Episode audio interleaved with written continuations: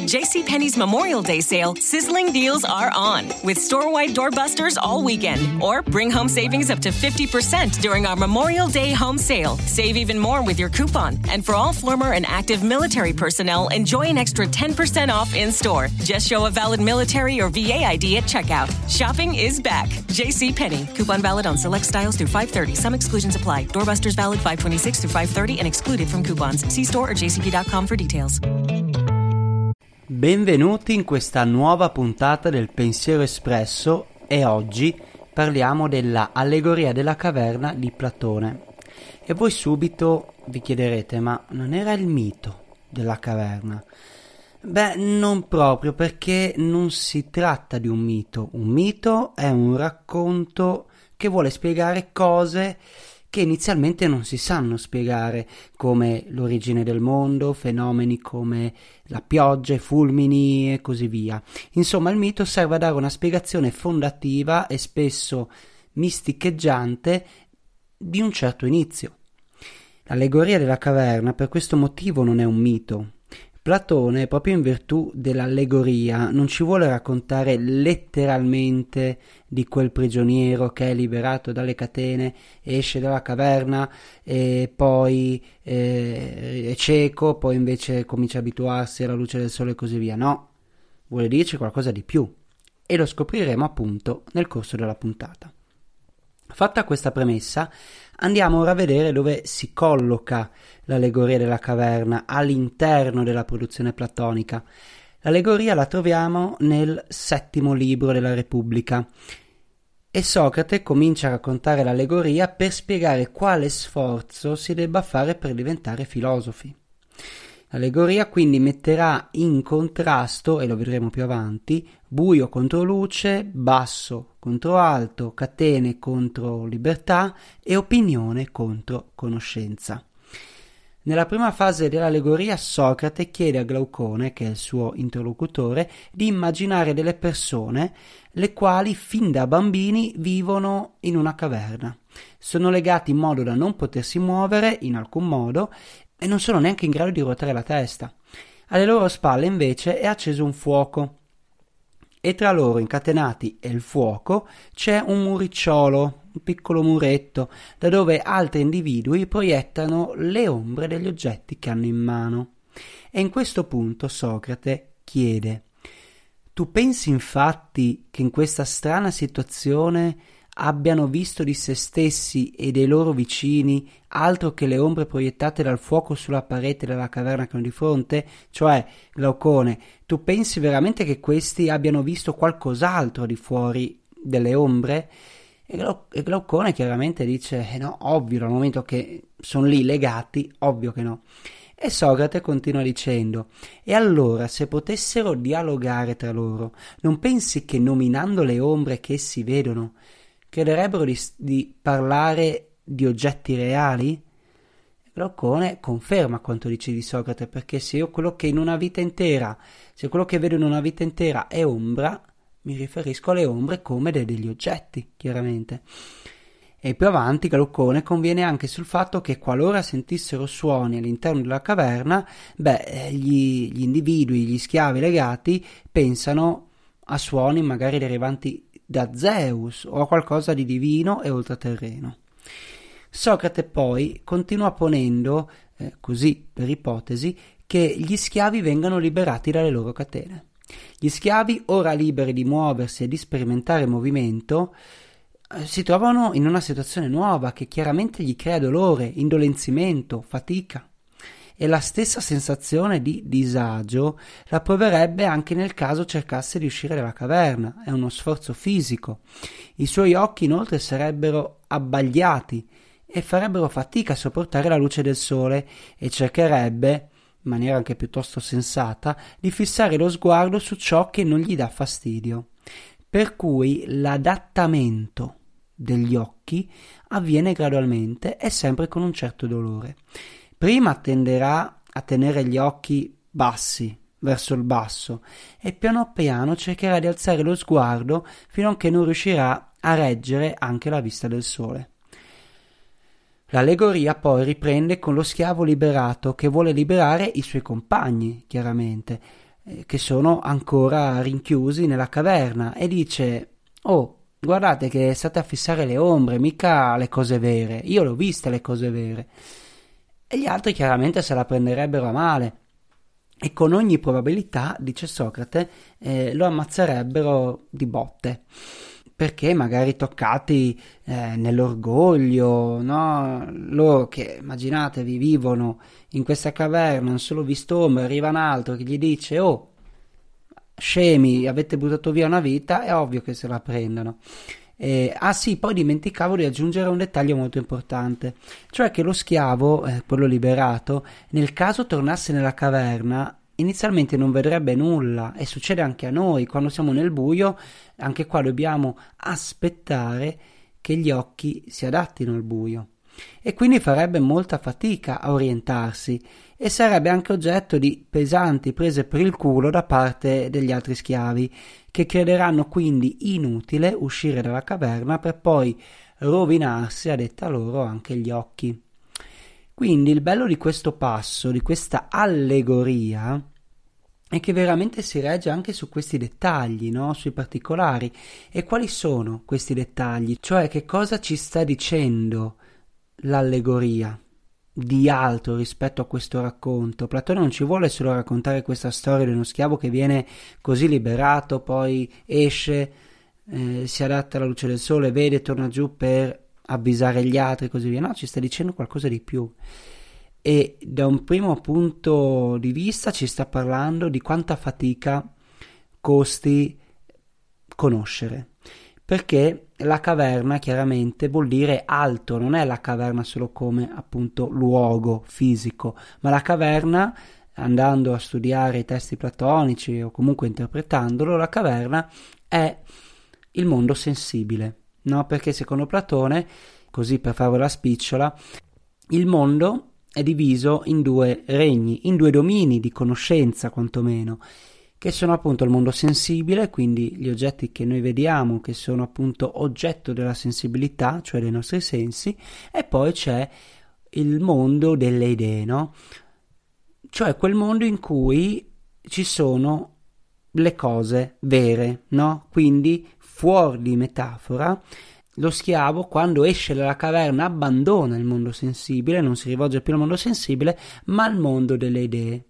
Questo chiaramente comporta una certa fatica perché ehm, non è semplice rendersi conto, dice Platone, che quello che noi stiamo vedendo non, è, non sono le cose vere, ma sono delle copie, no? delle immagini, direbbe eh, Platone, di quelle che sono in verità le idee. E quindi noi stiamo, non stiamo conoscendo veramente, cioè gli uomini che vivono nella caverna pensano di conoscere, ma non stanno conoscendo nulla, stanno solo guardando ombre, stanno osservando delle ombre. Ed è quello che succede, dice Platone, a noi. La nostra natura, quella di conoscere le ombre, cioè gli oggetti che noi percepiamo attraverso i sensi. Chiaramente questo, liberarsi dalla, dal mondo sensibile, da un punto di vista conoscitivo, richiede un certo sforzo Tant'è che noi all'inizio mh, mm, non riusciremo a intuire subito le idee, a vederle, ma abbiamo bisogno dei, di alcuni passaggi no? nel nostro processo conoscitivo.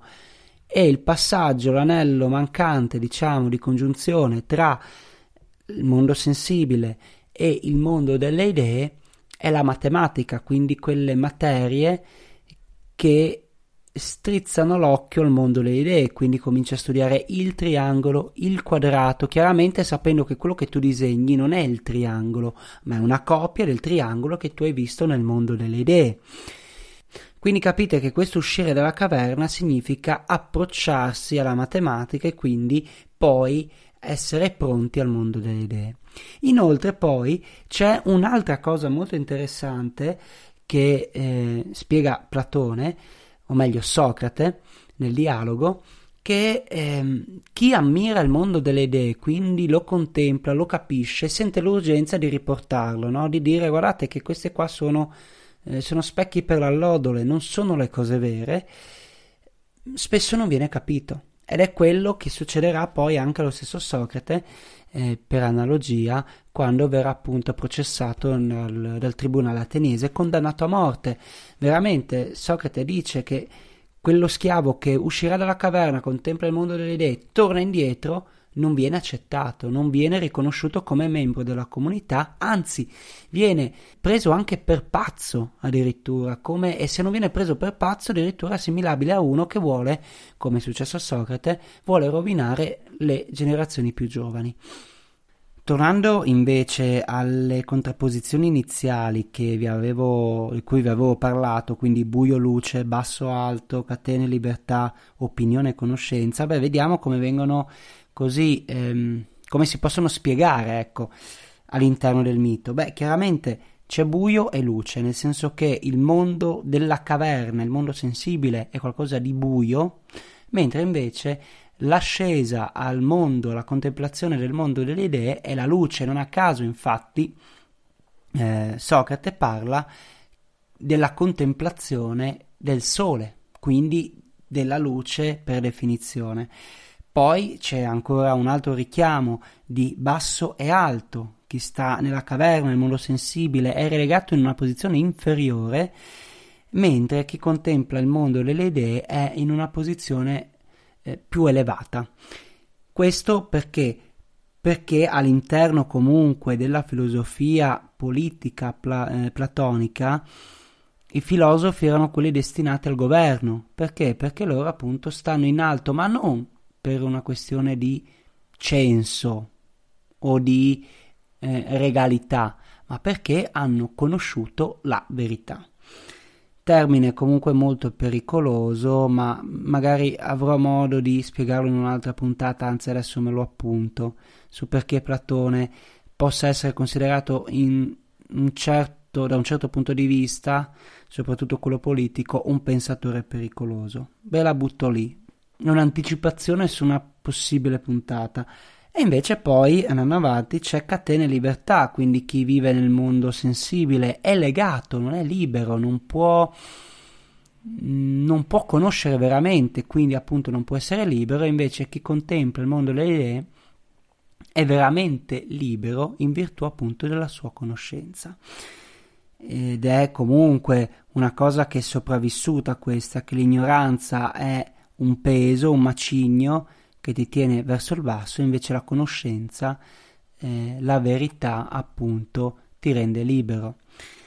E poi c'è appunto la contrapposizione tra opinione e conoscenza, per cui chi vive nel mondo sensibile e giudica e guarda solo attraverso le ombre, lo strumento conoscitivo dell'ombra, mettiamola così, eh, non può parlare perché conosce e quindi non conoscendo al massimo potrà esprimere delle opinioni e invece conosce veramente chi contempla il mondo delle idee.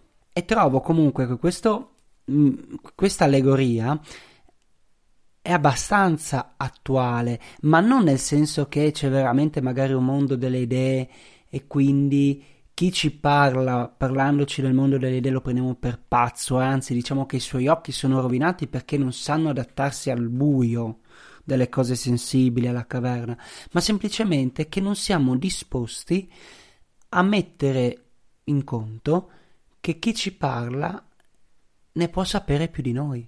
E quindi lo prendiamo per pazzo, gli diciamo che non ha senso quello che dice, proprio non lo capiamo, manca qualcosa, manca un ponte tra me e il mio interlocutore.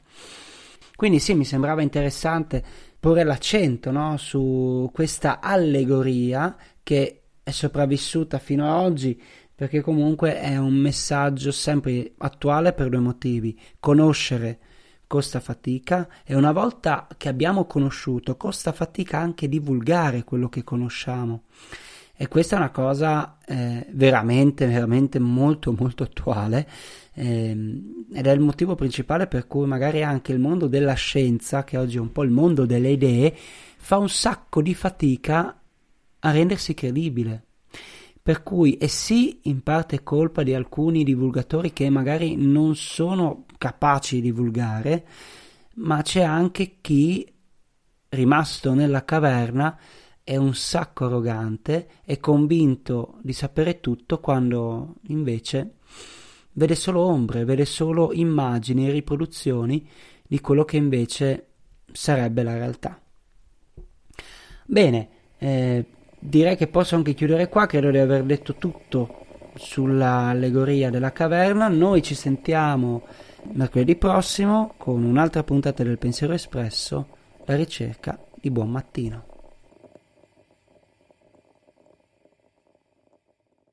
Hey, Mike, what are you doing way up on that ladder? You're going to hurt yourself. Oh, I'm trying to unclog these gutters. That's smart. I had water damage from my gutters last year. It cost me 10 grand. Wait, $10,000? Yeah, and from over here, it looks like water's been pouring over your clogged gutters, and it's probably doing real damage to your foundation. You need to do what I did get off the ladder and call Leaf Filter. Yeah, but I need to get these gutters flowing now. That's why you need to call Leaf Filter. They'll clean and realign your gutters and install their exclusive micro mesh screen system so nothing gets in your gutters except water. So Leaf Filter protects my house from damage and means no more gutter cleaning for me? Bingo! Plus, Leaf Filter has an industry leading lifetime warranty, so your gutters are covered for life. Thanks, Frank. I'm calling Leaf Filter today. Don't go another day with your home unprotected. Call 1 844 300 LEAF or go to tryleaffilter.com for your free gutter inspection. Call 1 844 300 LEAF or go to tryleaffilter.com right now for an extra 15% savings. Call 1 844 300 LEAF or go to tryleaffilter.com. That's 1 844